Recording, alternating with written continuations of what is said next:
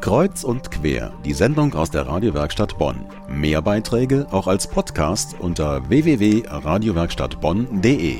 Für viele ist es ein beliebtes Ritual, ein tolles Fest, an dem doch vieles wieder so wird, wie es immer schon war, auch wenn sich die Welt da draußen immer schneller dreht.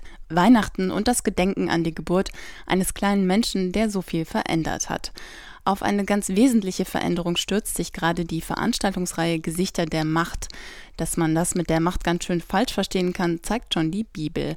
Jesus, der König der Juden hatte ja nie vor, den weltlichen Herrschern ihre Macht zu entreißen. Sein Machtverständnis war ein ganz anderes. Über die positiven Seiten von Macht hat sich Pfarrer Raimund Blanke ein Jahr lang Gedanken gemacht. Zusammen mit Bonner Künstlern ist er verantwortlich für die Reihe Gesichter der Macht. Die positive Seite ist äh, bestimmt durch den Einsatz für andere, durch die Möglichkeit zu gestalten, zu entwickeln, äh, sich für andere zu engagieren, einzusetzen und zwar eben mit Erfolg. Dazu brauche ich Macht.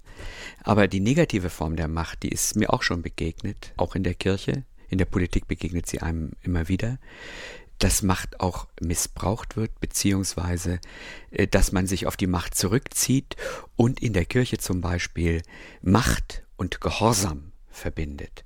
Also die Unterwerfung unter diese Macht. Und genau das halte ich für sehr gefährlich. Vorgestern Abend hat eine Runde von Fachleuten rund um Norbert Blüm genau darüber diskutiert.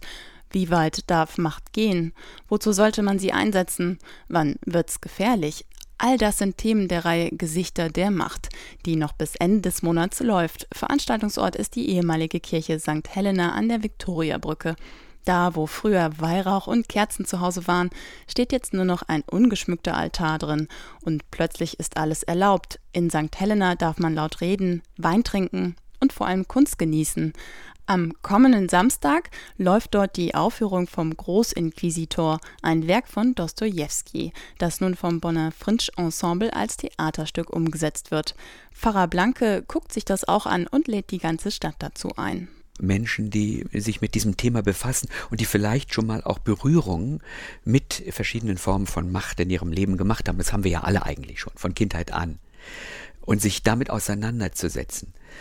Und auch eben mit der Frage, was bedeutet das im kirchlichen Kontext? Also wie ist die Kirche im Laufe der Geschichte mit Macht umgegangen? Was kann sie lernen?